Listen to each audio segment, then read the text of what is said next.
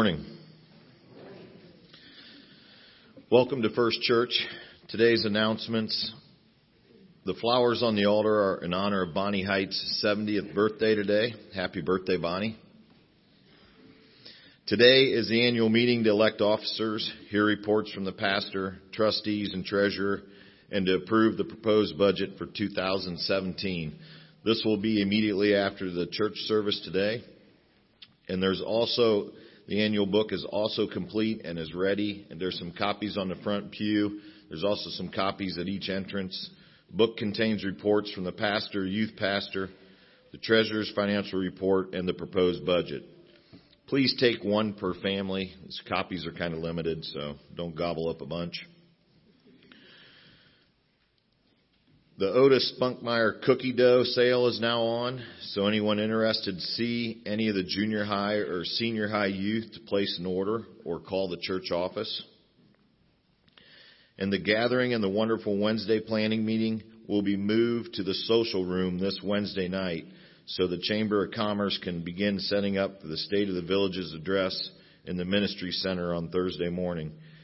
Confirmation classes will still remain in their same locations. Please rise and join me in the call to worship.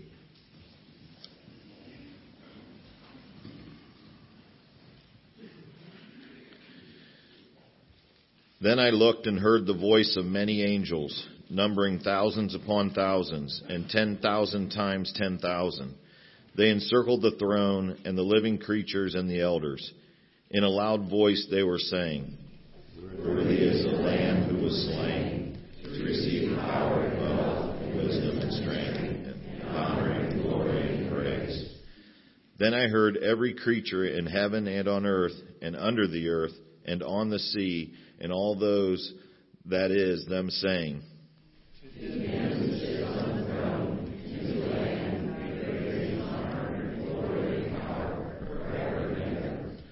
The four living creatures said, Amen, and the elders fell down and worshiped. Please join us in singing the Revelation song.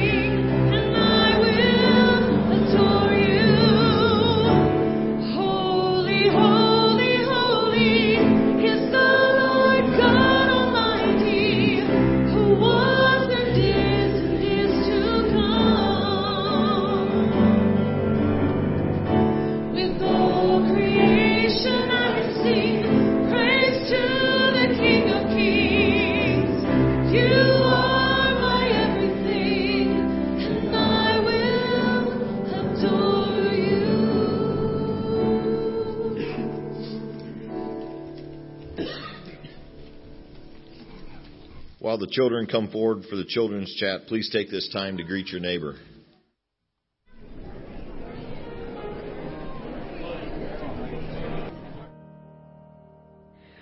Well, the structure of our church is not level. Imagine that.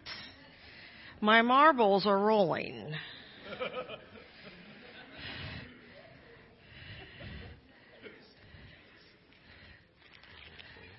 yeah, we'll just pretend. Yeah, thanks. Okay, I have two sets of marbles here. How many of you have ever played marbles? I have hungry, hungry people. They must make marbles. Oh, no, that was your parents saying they lost their marbles.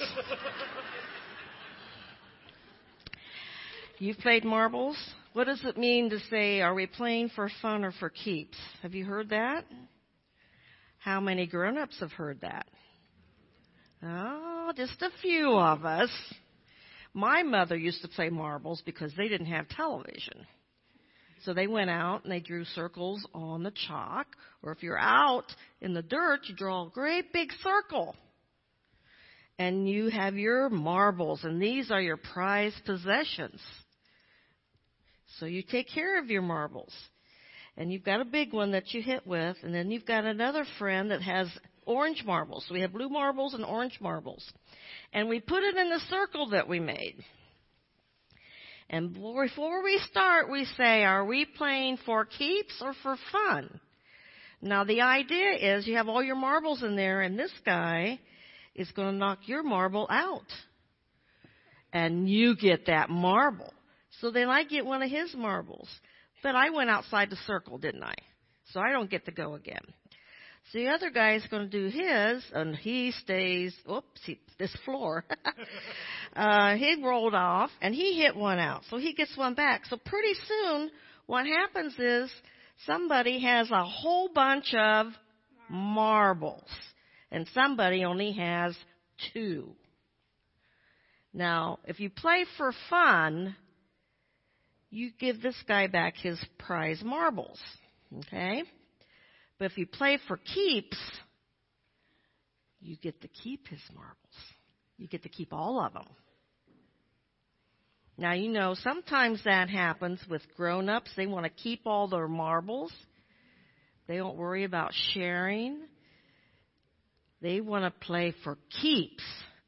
So they want the biggest house, the biggest car, the biggest everything. Now, kids, they want to have the most Pokemon cards. They want to have the best Pokemon cards. They want to have the best cell phone. They want to have all of that. But you know what? Jesus plays for keeps. When he asks us to be his disciples, he says, all this worldly stuff is nothing. These marbles aren't anything, are they? Do they do they amount to anything? They're fun here on earth, aren't they? If you had to choose between marbles and living with Jesus in heaven and the most wonderful life we could have for keeps, we would be the real winners then. But then we have to look at what's most important. So if you're going to play for keeps with Jesus, that means you give up all the worldly things and you focus on Him. There's treasures in heaven, a lot more than these old marbles. But you try and play marbles. I bet your grandpa and grandma, and maybe it has to be great grandma and grandma, play marbles.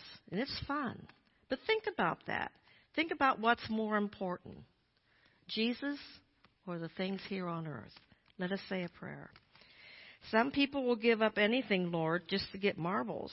But like your son Jesus said, what good will it do them if they gain the whole world but lose their soul?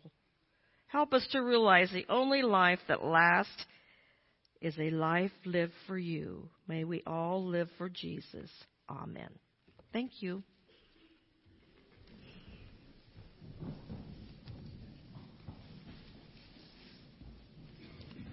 In the last week, in support of Operation Inherent Resolve in Iraq, we lost Specialist John P. Rodriguez, 23, in Kuwait. He's from Hemet California. The Iraqi army reports that all districts of eastern Mosul, that would be east of the Tigris River, have come under their control.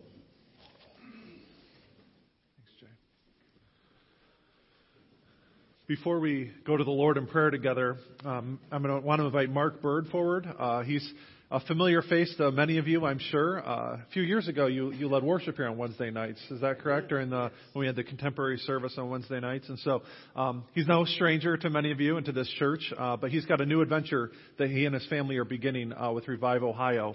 Uh, for for those of you who aren't familiar Revive Ohio, he's going to share a little bit about that and and what's been going on there. But um, the the week that we had in Auglaize County was back in October. Is that yeah. right? Back in October. Um, but but things have still been going on and still happening in other counties as well as here in Auglaize. And so Mark's going to take a few moments to share about what's been going on re- with Revive Ohio, and then we're going to take time to pray for him and his ministry uh, when he's done. So Mark, go for it. Thanks so much, Joel. Greetings, friends. I wanted to share uh, a scripture with you uh, out of John chapter four verses 33 to 35, and it reads like this. My food, said Jesus, is to do the will of him who sent me and to finish his work. Don't you have a saying? It is still four months until harvest, but I tell you, open your eyes and look at the fields, for they are ripe for harvest. Do you remember the last thing that Jesus spoke at the end of Matthew's gospel? Do you recall what he said at the end of Mark's gospel? Do you remember what he told his disciples before he descended in, ascended into heaven? Matthew 28:19 reads like this: Therefore go and make disciples of all nations, baptizing them in the name of the Father and of the Son and of the Holy Spirit, and teaching them to obey everything that I've commanded and surely I am with you to the very end of the age. And that is exactly what God told a young man named Kyle Martin just after he had graduated from seminary in Dallas, Texas. Son, he said, it's time to revive this nation. And this happened over nine years ago now. And most recently, this revival, as Pastor Joel shared, has come to Ohio, and it started in Darke County where I pastored. And then it came here to Auglaize County where Pastor Joel and I met. And we began to work together to revive Ohio. We are now continuing to fan the flames of revival across the Buckeye State and beyond. Our mission statement at Time to Revive and for Revive Ohio now is to equip the saints to share the gospel and to make disciples. This is spelled out in Ephesians chapter 4. It says, So Christ himself gave the apostles, the prophets, the evangelists, the pastors and teachers to equip his people for the works of service so that the body of Christ may be built up until we all reach unity in the faith and in the knowledge of the Son of God and became mature attaining to the whole measure of the fullness of Christ.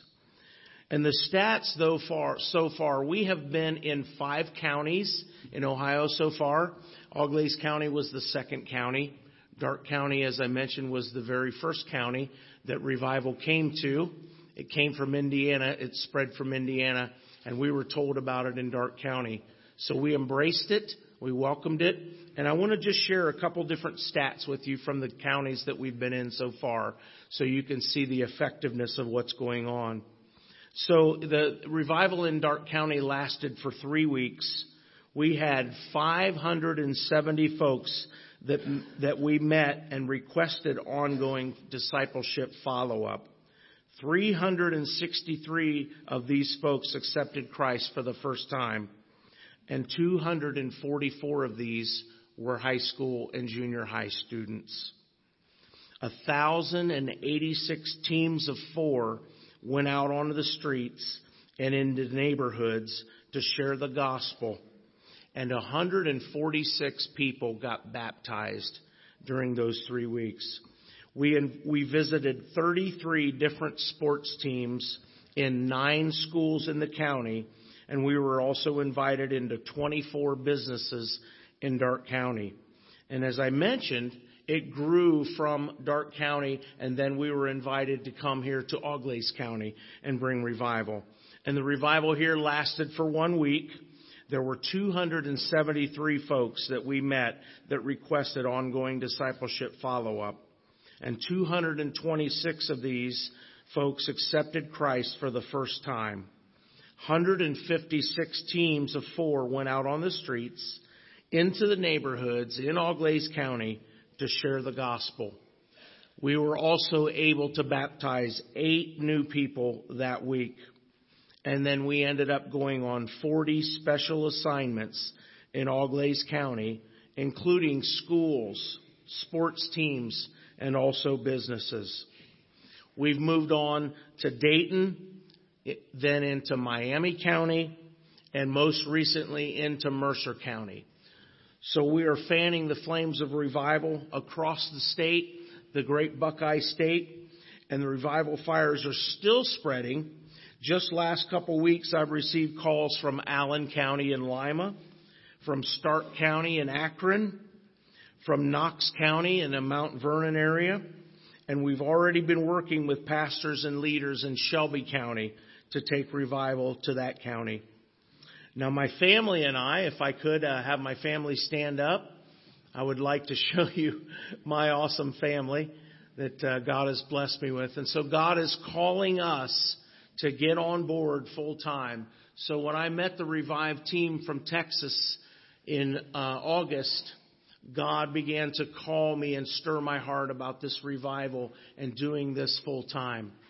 And as the weeks pursued and we moved across the county, my family went out on the streets with me and began to share the gospel with people all over the state of Ohio. And my, my family has also all had a chance to go and lead people to Christ. Even my six year old Addie has also led people to Christ. And so as I began, as this began to unfold, I began to realize that God was calling us into this adventure that we're all called to, to, to do, enter into the Great Commission together. And as I broke that down, I realized that this is a co-mission that we are all on together. So I would ask you guys to prayerfully consider supporting us. We have to raise our own support to do this full time in the state of Ohio. We've been asked by Time to Revive in Texas to become the co-chairman of Revive Ohio here and fan the flames of revival in our great state. Thank you guys so much for your time and God bless you. I just want to take a moment uh, as we go to Lord in prayer. We'd like to pray for Mark and his family and the Time to Revive uh, mission that they're on. Uh, but I also just want to reiterate, um, they're taking a step of faith uh, to to step out and to go where they feel God is calling them to go and and lead this uh, Revive Ohio aspect of the Time to Revive uh, ministry.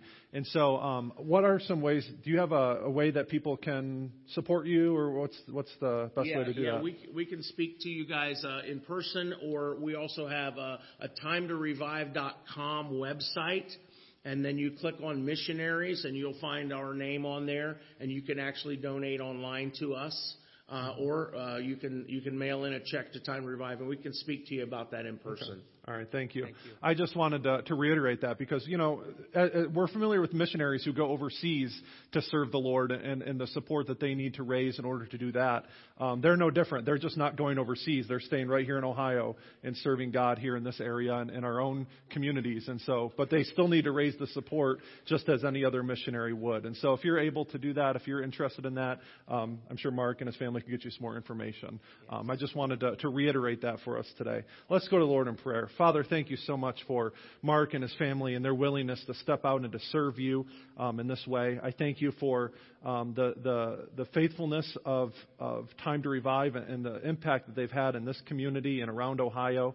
Um, Lord, just hearing some of those numbers is, is just staggering to see how, how you're working um, through that ministry and, and continuing to work through the local churches as well.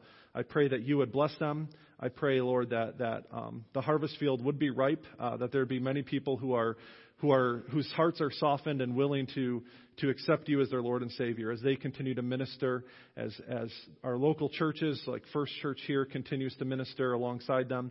I pray that, that many people will come to know you through that ministry. Um, and that put their trust in you and become disciples, Lord. Um, and I do pray that you would uh, be with them, support them, uh, provide for them so that they may continue to serve you in this way. Thank you for their step of faith and pray that, that you, would, you would bless that and honor that. Um, we do continue to pray for those needs, Lord, that are in our church as well. Um, those who are dealing with health issues and or financial issues or relationship issues. Um, Lord, you know exactly what is needed, um, and I pray that you would provide for them as well, meet them where they're at, and in all things may you be glorified. We pray all these things in the name of Christ, who taught us to pray, saying, "Our Father, who art in heaven, hallowed be thy name. Thy kingdom come. Thy will be done on earth as it is in heaven." Give us this day our daily bread, and forgive us our debts, as we forgive our debtors.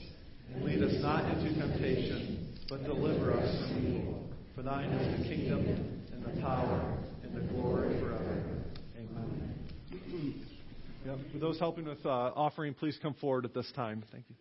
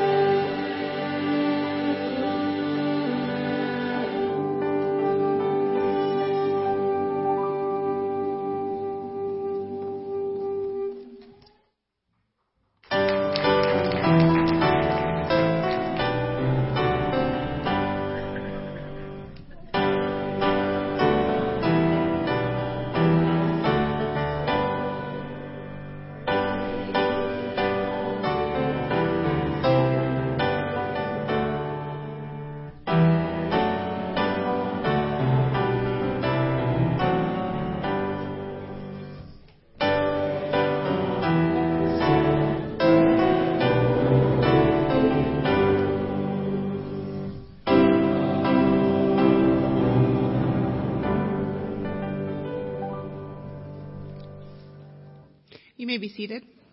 If you have your Bibles out, I'll encourage you to turn to Mark chapter 8, verses 34 to 38. Then he called the crowd to him, along with his disciples, and said, Whoever wants to be my disciple must deny themselves and take up their cross, and follow me. For whoever wants to save their life will lose it, but whoever loses their life for me and for the gospel will save it. What good is it for someone to gain the whole world, yet forfeit their soul? Or what can anyone give in exchange for their soul? If anyone is ashamed of me and my words in this adulterous and sinful generation, the Son of Man will be ashamed of them when he comes in his Father's glory with the holy angels. This time, if you're able, I encourage you to stand and let's sing number 105 together. He is Lord.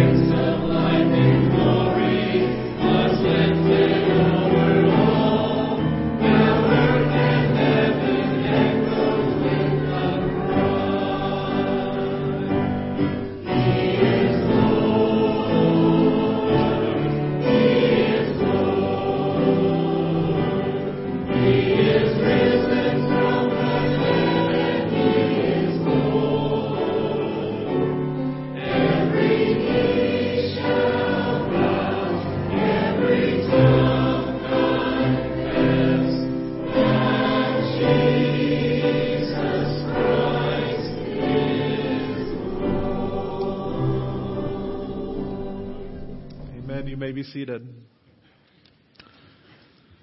Before we dig into God's Word together, I just want to uh, make a couple announcements, just reiterate a couple things, I suppose. Uh, the wonderful Wednesday meeting that is coming up this Wednesday night at 8 o'clock, um, that's an open invitation to to anyone here in the church and the community that wants to be involved in seeing wonderful Wednesdays happen. Uh, if you're if you're not familiar with it, uh, we, we, Wonderful Wednesdays takes place on Wednesday evenings during Lent. Um, actually, not Ash start not starting Ash Wednesday, but starting the Wednesday following that.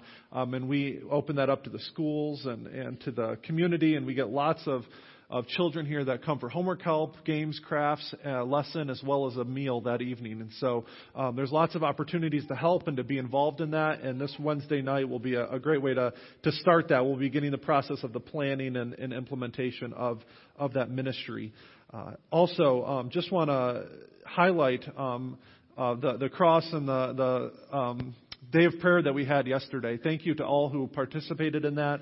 Starting 8 a.m. yesterday morning, going to 8 a.m. this morning, uh, we had a 24-hour prayer vigil, um, a day of prayer for our church, our community, and our nation. And so, um, just thank you to all who were involved in that.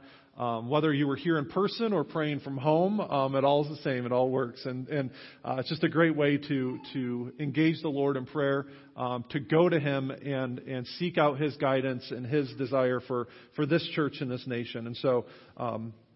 God's word encourages us to pray without ceasing. That doesn't mean that we have to physically be here in the church to do that, but, but what a great way to, to make an effort to make that commitment. And so thank you to all who are involved. Uh, let's pray. Speaking of prayer, let's pray together. Father, thank you for this day. Uh, thank you for each person that's here and what they bring to this church and this community. Um, Lord, sometimes it's distractions and burdens that we carry in here with us. And so I pray that now as we open your word together, as we focus on you, help us to set aside those distractions um, and focus on you this morning and what it means to, to embrace you as Lord and Savior and to become your disciples. Uh, pray you give me the words to speak and open up all of our hearts and minds to what you have to say to us today. In Christ we pray. Amen. Uh, as, I, as, I, as we continue to work through our mission statement, um, we're going to see that these uh, these statements that we're looking at, they kind of build one off of the other. Uh, at first, we looked at that statement about being a community of faith that engages biblical truth to provide, to create an environment that where people can mature as disciples of Christ. Um, and now these E statements, they build off of that. The first one we looked at last week was to encounter our Creator and what it means that God is our Creator. Um, the loving Father who created each one of us and cares for us, and, and how we can engage, encounter Him.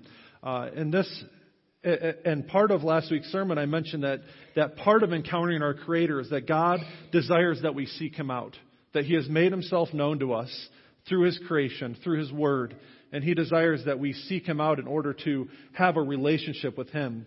And so this week's uh, this week's statement about embracing Jesus Christ as Lord and Savior and becoming His disciples is the is the conclusion to that, I guess you could say, the, the finalized uh, finalization of that statement of, of seeking Him out in order that we may know Him as Lord and Savior.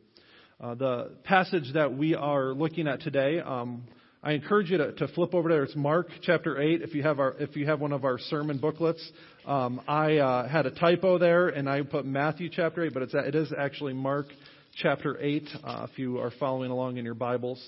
Um, but I want to actually take a moment and, and go a few verses back into that chapter. Um, beginning with verse 27. There's this encounter that Jesus has with his disciples, and he asks them, Who do people say that I am? You know, and they give all these different responses. Um, some say John the Baptist, some say Elijah, still others one of the prophets. And so there's this question of, of um, what other people think of Jesus and their responses. But Jesus isn't satisfied with leaving it at that. He doesn't want, he doesn't want to know what other people think of him. Uh, he turns the question right back at his disciples and he says, Who do you say that I am? Who do you say that I am? What am I to you? And I think that is such an important question and one that we need to um, need to take a moment and, and, think about because that is that is the question of all questions. Well, who do we say that Jesus is? Who is He in our lives? Um, and we come up with a lot of answers to that ourselves, whether we really, you know, acknowledge it or not. Um, the way we act, the way our culture uh, puts a lot of different ideas about out there about who Jesus is. Some say that he's simply just a good guy. You know, he's a good guy who lived a good life and le- set a good example for us to follow. It was really unfortunate the way it ended, but but he lived a good life and we can learn something from him.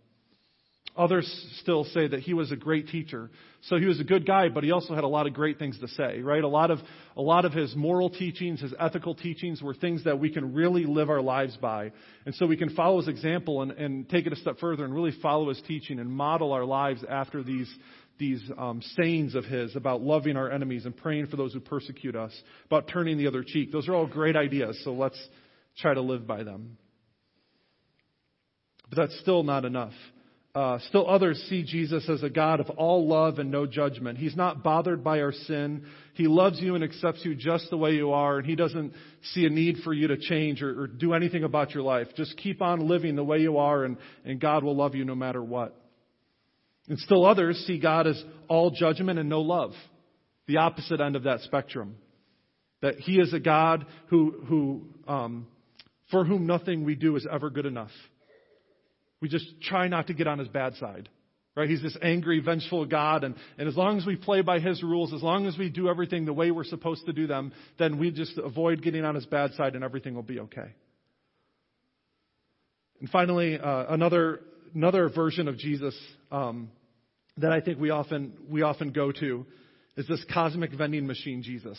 That if we just say the right things, if we put in the right amount of money, if we push the right buttons, the thing that we want will eventually pop out right? Just like a vending machine, right? You put in put in the right amount of money, press the right buttons, and hopefully you get the candy bar you know you probably shouldn't have, but you want it anyways. And we see Jesus, our relationship with Him is in a similar way. We, if we just say the right things and do the right things, uh, eventually He'll do what we want Him to do. You know, we're, we're trying to manipulate Him like some sort of vending machine. But all of those views of Jesus, all of those caricatures of Him, they all fall short. There's some truth in each one of them. Not saying that those are completely wrong or completely false. He was a good guy and a great teacher. He is full of love, and he does, he will come in judgment. Those are all true things. He does bless those who follow him. But it's, but they're all incomplete pictures. And what Peter responds, how Peter responds, is the way that God desires each one of us to respond. And Peter, Peter claimed, You are the Messiah. You are the Christ. He desires that we see him not just as a, a caricature of, of who he is, but for who he is for, for real. He is the Messiah. He is our Lord and Savior. Messiah or Christ simply means anointed one. He's God's own Son, sent to rescue us from our sin and take his rightful place as Lord of our lives. It's important for us to, to recognize that. What it, what it means is that all of those caricatures of him, they fall short of who he really is. That doesn't mean that God is, is worse than those things. It means God is so much more in Christ, there's so much more to who God is than, than we, the way we often portray him. And so the question is, who do you say Jesus is? It's the most important question that we'll ever answer. And, and if we really think about it, the rest of our mission statement, the rest of, of what we said we believe as a church, and the way that we want to live out our faith and our lives in this community, it all hinges on what we do with that question. Do we really believe that Jesus is Lord and Savior? Do we really want to be His disciples? If that's true, then all those other, other statements, they hold up under that. But if that's false, if we don't really see Jesus as Lord and Savior, if we don't really want to be His disciples, then all those other points of the mission statement just fall apart. They're not really meaningful. They're not really valid if we don't truly believe that He is our Lord and Savior. And it's something for, um, for us to keep our minds on and keep our focus on. It helps put our focus on Christ and not ourselves. And this is something I, as, as a pastor, need to constantly remind myself that He is Lord and Savior, not me. Right? Not, and I'm not saying that in some sort of arrogant way, but, but we all try to put ourselves in that position at one time or another, don't we? We think we can save ourselves. We think that the weight of the whole world falls on our shoulders. And admitting that He is Lord and Savior is saying that I'm not. There is a God in this world, in this universe, and I'm not Him. You know, and, and, and it's a it's a relief to say that, but it's also um, it's also hard to say because we want to take control. We want to be in charge of our own lives. And by admitting that He's our Lord and Savior, we're giving up that control. We're giving up that, that prerogative to always be right and be in charge. And so the question is if He is our Lord and Savior, what do we need to be saved from? We talked last week when we talked about encountering, encountering our Creator, that God created a good and perfect and sin free world. Um, but unfortunately, that's not the case anymore. Sin entered the world and has disrupted creation, has broken that, that relationship with God that we were intended to have in the first place. And, and instead of being um, free to have that relationship with Him, we've become slaves to sin. The, um, there's this story of the Exodus in the Old Testament is a great parallel to, to our relationship with God and how sin has affected that. Um, the Israelites were slaves in Egypt. They were under this harsh uh, labor that Pharaoh was putting them um, to. And there was nothing they could do about it. Day after day, they were forced to, to make these bricks and, and help uh, these building projects, and there was no end in sight. But God, through Moses and Aaron, decided to rescue them. He heard their cries for mercy and, and through them brought them up out of slavery. In the same way, we are slaves to sin. We are under sin's power and control, and there's nothing we can do to escape it ourselves. We can't save ourselves. We can't free ourselves from it. Instead, we need a Savior. We need someone to rescue us from our slavery to sin. And that is exactly what Christ did for us on the cross. I think one of the most succinct uh, descriptions of the gospel is found in Ephesians chapter 2, verses 1 through 10. In this passage, we get a glimpse of what it means to be dead to our sins. You see, we're, we're not just slaves to sin, we're not just under its control, but we're completely dead in our sins, the Bible says. As for you, you were dead in your transgressions and sins in which you used to live when you followed the ways of this world and the ruler of the kingdom of the air, the spirit who is now at work in those who are disobedient. All of us, right? Not just a few, not just a couple, but all of us also lived among them at one time, gratifying the cravings of our flesh and following the desires and thoughts. Like the rest, we were by nature deserving of wrath. But, verse 4, but because of God's love for us, who is, um, because of his great love for us, God, who is rich in mercy, made us alive with Christ, even when we were dead in transgressions. It is by grace you have been saved.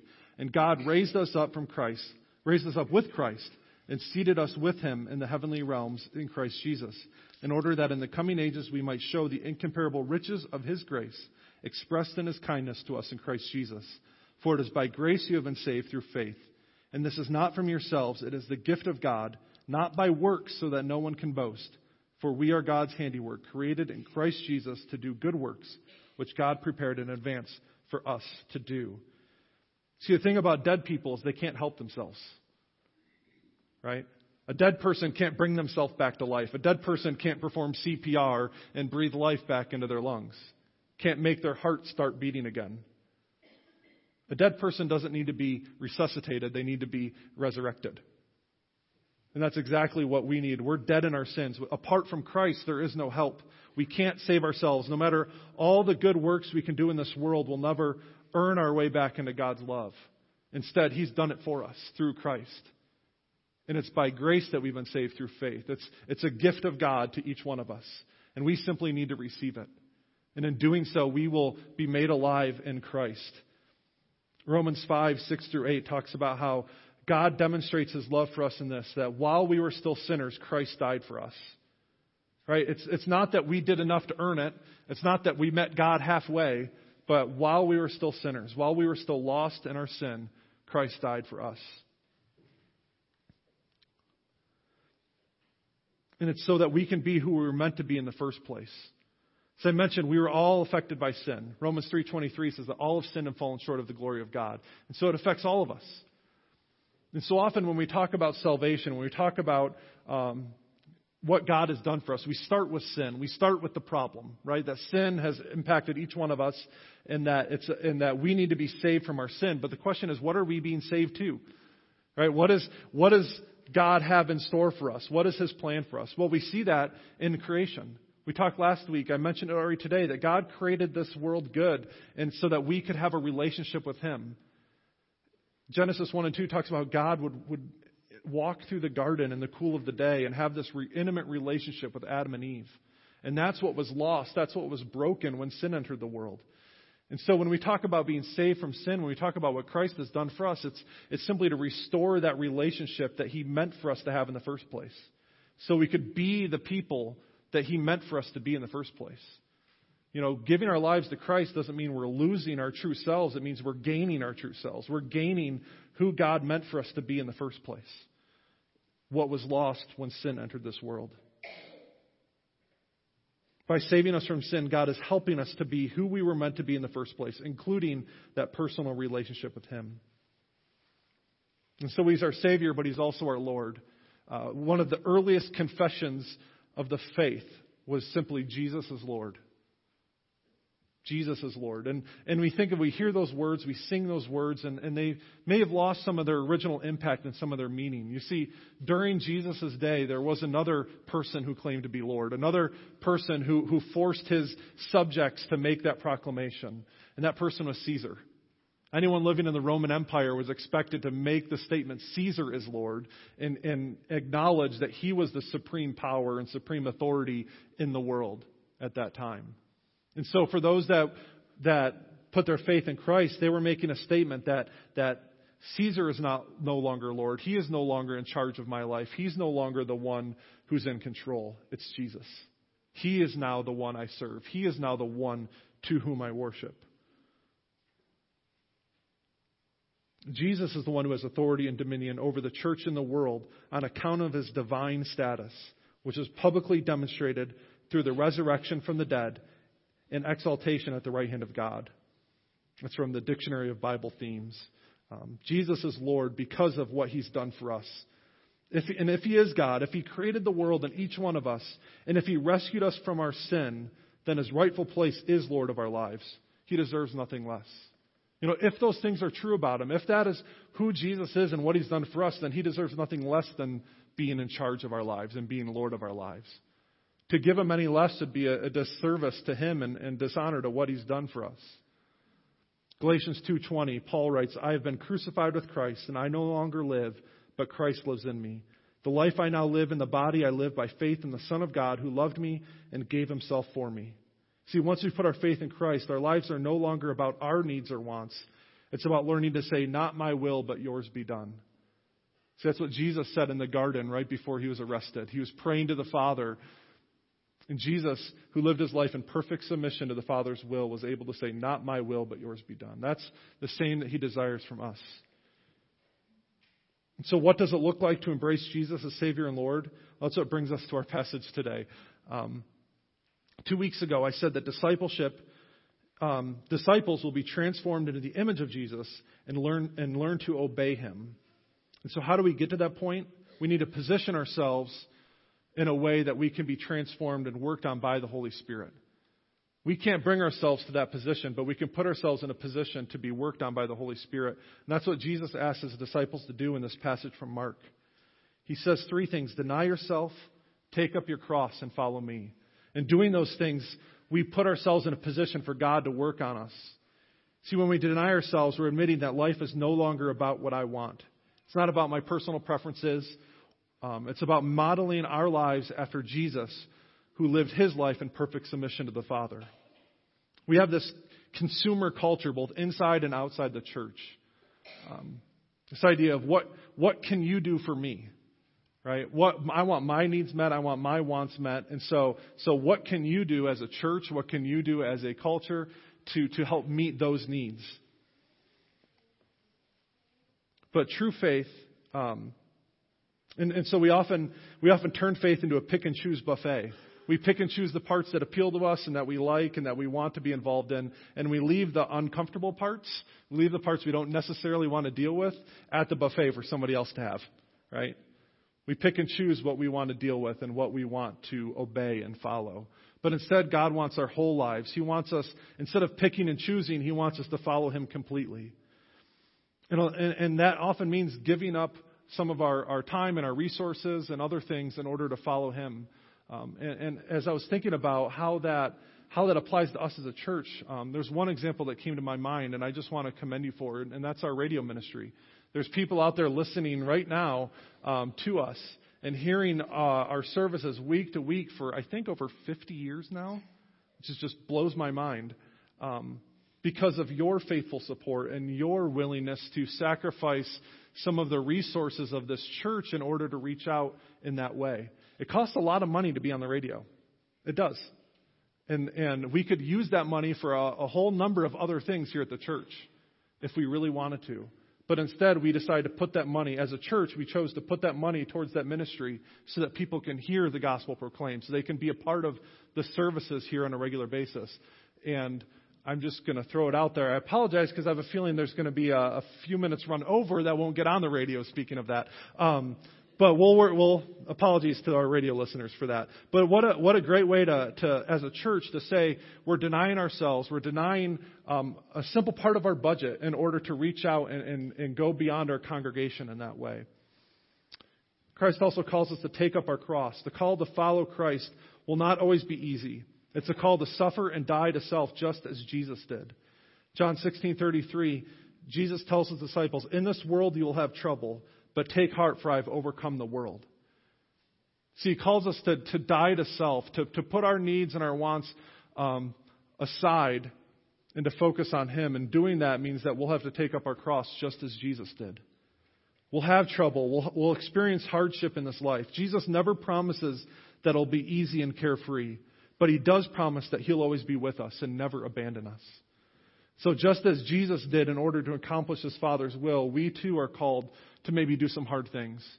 Sacrifice some of our, our privileges in order to reach out to others and to share God's love with them. And finally, he says to follow him. Jesus is not asking us to do something he has not done himself. He's shown us what denying himself and taking up the cross truly means.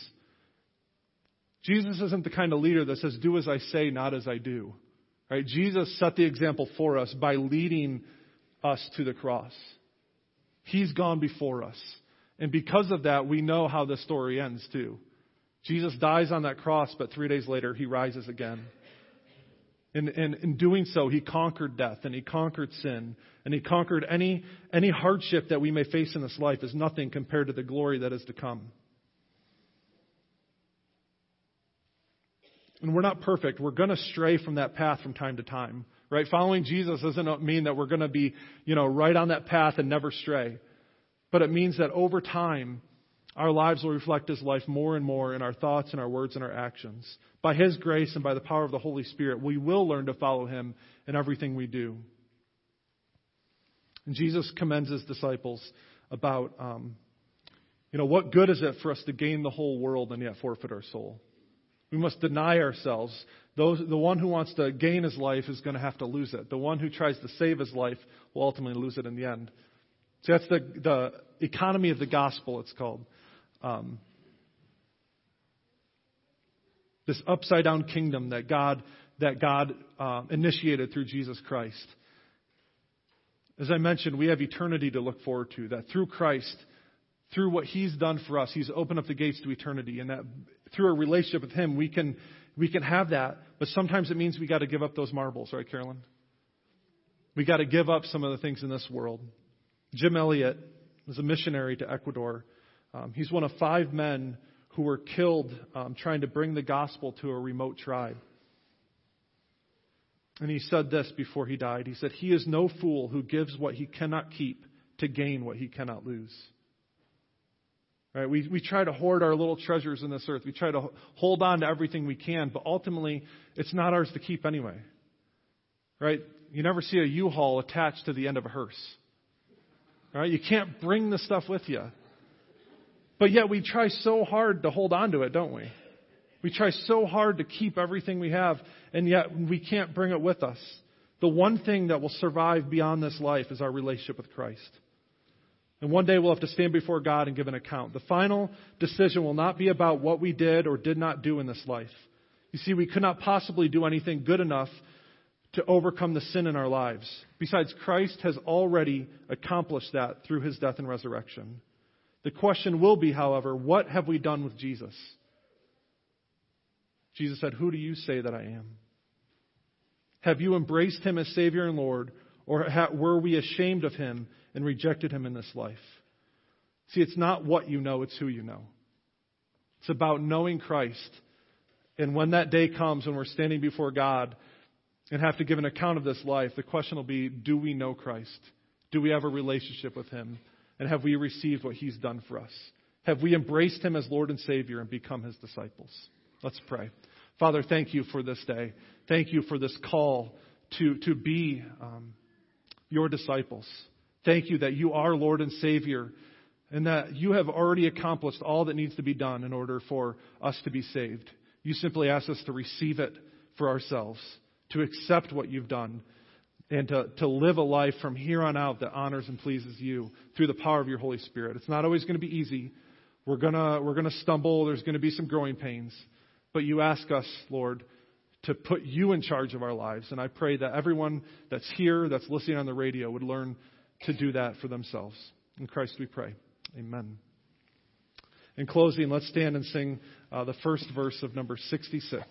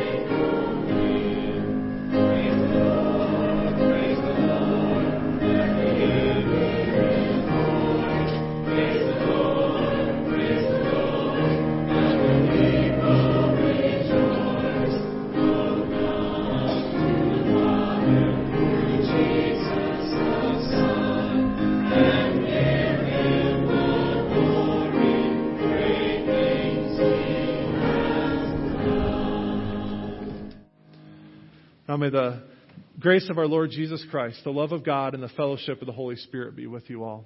Amen. Just a reminder, our annual meeting will be held in just a few minutes. I encourage you to stay and uh, be a part of that, but we need a few minutes to just turn things around. Thank you very much.